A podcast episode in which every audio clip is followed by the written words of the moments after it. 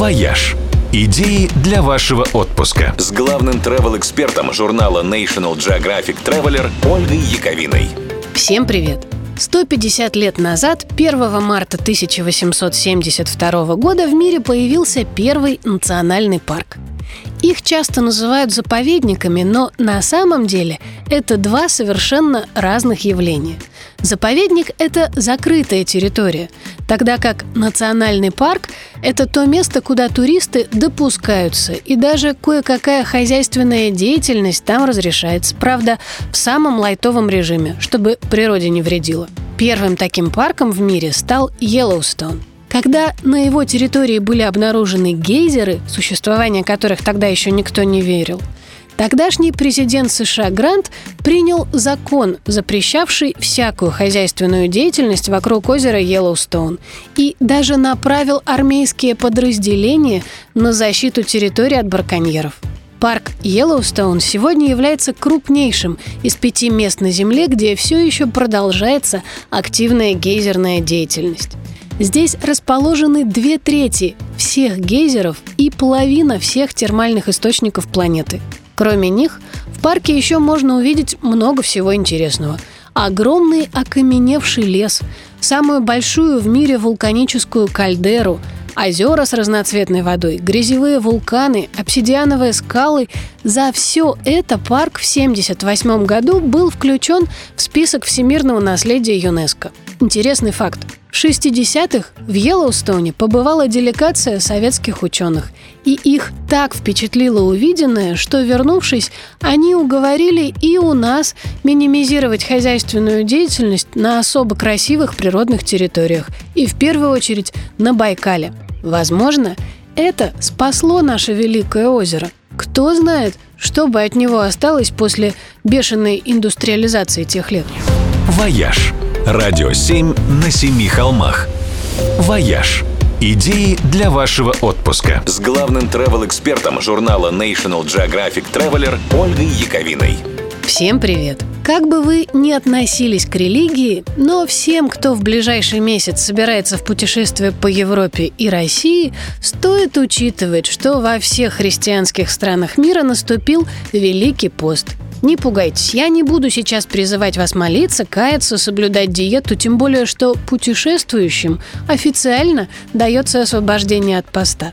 Я лишь хочу напомнить, что многие интересные местные постные, конечно же, блюда можно попробовать только в эти 40 дней между Масленицей и Пасхой. Например, в Румынии и Молдавии в это время готовят чудесные голубцы в горшочке под названием самарле – в Болгарии на время поста основным блюдом становится клевый фасолевый суп боб-чорба. А в Черногории угощают невероятно вкусным постным вишневым штруделем и пирожными из постного теста кора. Попробуйте. В католических странах тоже не придется вставать из-за стола с постным видом. В Италии, к примеру, нельзя упустить возможность попробовать отличный пирог из лука-порея, торта дипорри и рыбное рагу. Готовится оно так долго и сложно, что ни в один другой сезон года с его приготовлением обычно стараются не заморачиваться. А тут, понимаете ли, сам Бог велел. А на Мальте вам точно запомнится постный жареный хлеб с медом и шпинатом и особое миндально-медовое печенье с апельсиновым ароматом.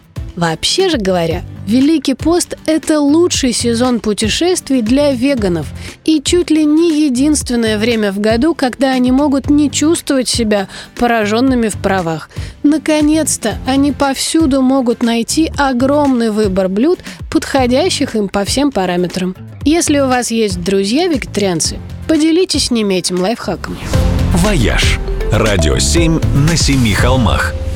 «Вояж» Идеи для вашего отпуска. С главным travel-экспертом журнала National Geographic Traveler Ольгой Яковиной. Всем привет! Один из важных трендов в мире путешествий – делать их как можно более экологичными и, например, отказываться от самолетов там, где можно добраться поездом. По-разному, конечно, можно относиться к этой истории про карбоновый след, но вот за что этому тренду точно можно сказать спасибо, так это за то, что количество интересных предложений для путешествий на поездах в итоге значительно выросло.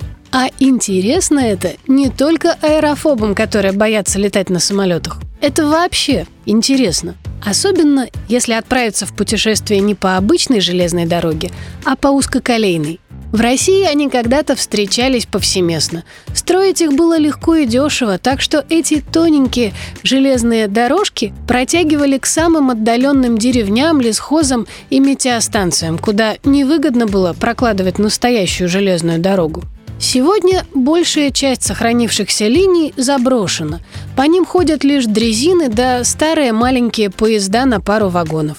Их можно арендовать целиком и отправить в путь по собственному расписанию с остановками в самых живописных точках или просто там, где пассажирам захочется выйти, чтобы устроить пикник или просто сделать селфи. Экскурсии на туристических поездах, в том числе на паровозной тяге – устраивают, например, на самой длинной в России горной Обширонской узкоколейке, которая позволяет забраться в самые дальние глубины Краснодарского края.